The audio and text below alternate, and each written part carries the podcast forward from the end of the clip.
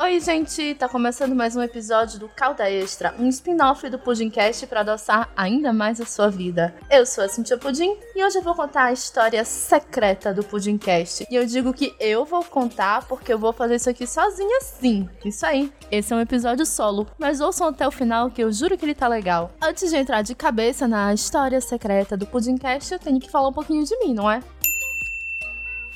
Eu sou a Cintia Pudim, como vocês já sabem. Eu sou publicitária e sou podcaster desde 2015. Atualmente eu trabalho com mídias sociais e por isso hashtag Irmã da Jobs. Eu moro em Belém, o lugar mais quente do universo, porém em qualquer 26 graus a gente já tá tirando o casaco do armário. Agora que vocês já sabem quem eu sou, vamos falar do Pudimcast. Para falar do Pudimcast, eu preciso dar uns passinhos para trás, para vocês entenderem como ele surgiu. Vamos voltar até o meu ensino médio. Faz um tempo, quando eu ainda era uma jovem adolescente cheia de sonhos e com um blog. O ano era 2003 e os blogs estavam na moda. Eu comecei a escrever por influência de alguns amigos, né? E aí eu passei uns bons anos contando sobre a minha vida, minhas aventuras e desventuras, principalmente minhas desventuras. E foi assim que em 2012 eu fui convidada a escrever para um site chamado Nerdice.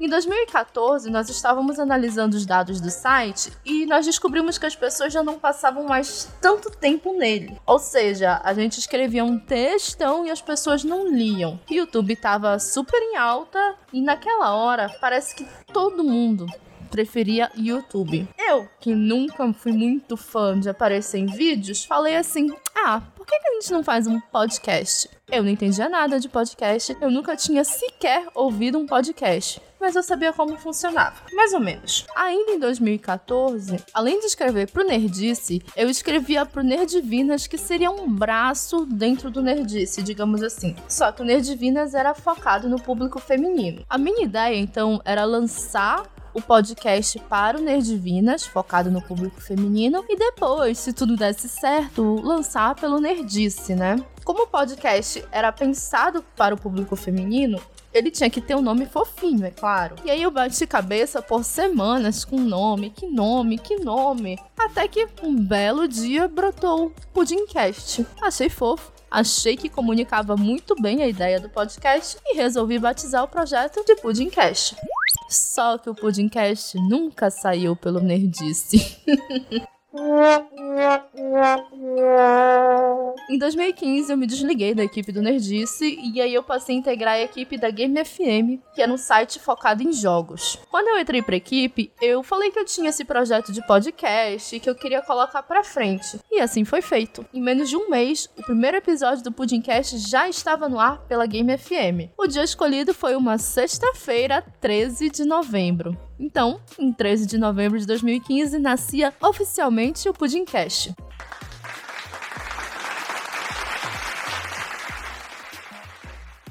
A Game FM já tinha um podcast na época, então o Pudimcast acabou ganhando um feed próprio, mas ficava no servidor da Game FM. Quando foi no ano seguinte, né, em 2016, eu me desliguei da Game FM e passei a integrar a equipe do Vida Cassete, um portal de entretenimento com membros daqui do Pará. Era uma pegada diferente. Só que eu fiquei pouco tempo lá, porque no fim do ano eu decidi dar um tempo de tudo. Eu tava planejando muitas coisas para 2017 e eu precisava focar totalmente nessas coisas que eu tava planejando. E aí eu decidi que o Pudimcast teria que dar uma pausa e assim que a minha vida voltasse ao normal, eu voltaria com ele. E isso aconteceu em 2018. Só que, e aí vem um grande problema, quando eu me desliguei tanto da Game FM quanto do Vida Cassete, eu acabei perdendo todo o meu conteúdo.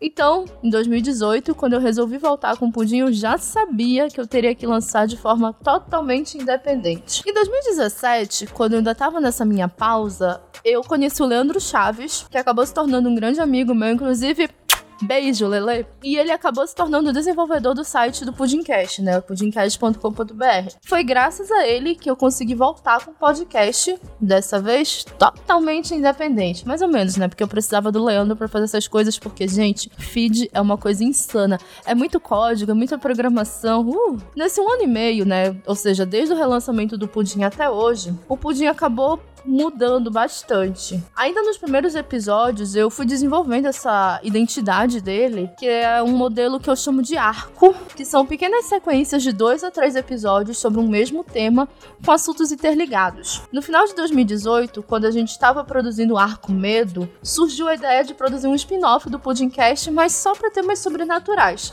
E foi assim que surgiu o Pudim Amarelo. Ser mais exata, foi no episódio 16 do Pudimcast, que é o episódio de Aconteceu Comigo. Mas antes do Pudim Amarelo sair, saiu o Calda Extra, que é um spin-off de assuntos que são do universo do Pudim, só que eles não conseguem render um arco inteiro. Calda Extra também me permite explorar outros formatos de podcast, como por exemplo esse episódio que eu tô fazendo aqui, que é um episódio solo. De 2018 para cá, eu mergulhei mesmo nesse universo dos podcasts, né? E aí eu fui sugada pra podosfera. Eu comecei a estudar bastante, mas eu decidi manter a identidade do pudim de ser uma conversa entre amigos com o mínimo de cortes possível. Então, o que vocês ouvem no pudim foi o que rolou. E aí, com a explosão dos podcasts no Brasil, agora em 2019, eu decidi meter a cara no registro da marca Pudimcast, porque começaram a aparecer outros podcasts com o mesmo nome. Inclusive, isso de podcasts com o mesmo nome tem sido um problema recorrente na podosfera. E o pobre podcaster independente, coitado, se ferra. Só que, né, como vocês sabem, nada no Brasil é de graça e nem barato. Eu tive que procurar um escritório para registrar a marca Pudimcast e tudo ficou em torno de R$ 2.200, o que é bem caro. Para levantar essa grana, eu dei uma repaginada nos financiamentos coletivos do Pudimcast, que eles estavam suspensos desde o ano passado. E vocês podem dar uma olhadinha lá no Colabora aí e no PicPay.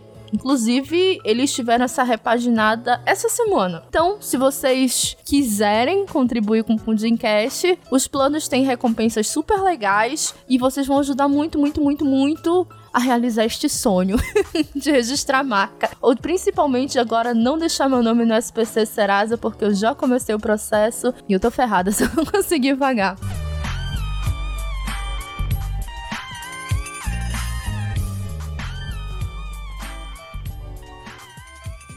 Esse foi um episódio rapidinho. Eu queria contar um pouco da história do Pudimcast, como eu comecei e tudo mais, porque eu acho que vale a pena, sabe? Eu acho que a gente tem mesmo que contar a nossa história. Durante um bom tempo, eu deixei tudo pra lá. Mas por que não contar, né? É uma história tão bonita. Agora, quando vocês me ouvem falando sobre os episódios perdidos ou a primeira temporada do Pudim, vocês já sabem do que eu tô falando. É o Pudim antes de 2018. Se vocês gostaram desse episódio, mandem para os amigos de vocês. Se não gostaram, mandem para os inimigos. O importante é espalhar a palavra do Pudim por aí. Sigam nossas redes sociais e não percam nenhuma atualização nossa. O nosso site oficial é o pudimcast.com.br. O Facebook é facebook.com youtube.com/barra pudimcast. Nós ainda estamos no TikTok porque eu fiquei com preguiça de excluir a conta, então ainda estamos lá em Pudimcast. Se vocês quiserem seguir o canal do Pudimcast no Telegram para ficar por dentro das novidades, t.me/pudimcast e nós também temos um grupo para bate-papo, que é o Pudim Chat. O Pudimcast e os spin-offs têm esse financiamento coletivo, que eu já falei três vezes nesse episódio, com pouquíssimos minutos. Mas eu queria só lembrar vocês que durante o ano de 2020, toda a grana arrecadada pelo financiamento coletivo vai para o registro da marca, porque eu estou ferrada, gente. Então é só jogar lá no PicPay, no Colabora aí, como Pudimcast. Tem planos que vão de um realzinho a 25 reais. É só assinar e contribuir. Ou se vocês quiserem fazer contribuições avulsas, é só irem no meu PicPay, que é Cintia Pudim. Se vocês quiserem trocar uma ideia comigo, é só me procurar no Twitter ou no Instagram, como Cintia Pudim. Facebook tá lá, mas assim, né? Eu não uso muito. Então, é isso. ah, eu também tô no Telegram, é só me procurar lá, Cintia Pudim. Eu espero vocês daqui a duas semanas e eu espero que vocês tenham gostado da história secreta do Pudimcast. Beijo, gente. Tchau, tchau.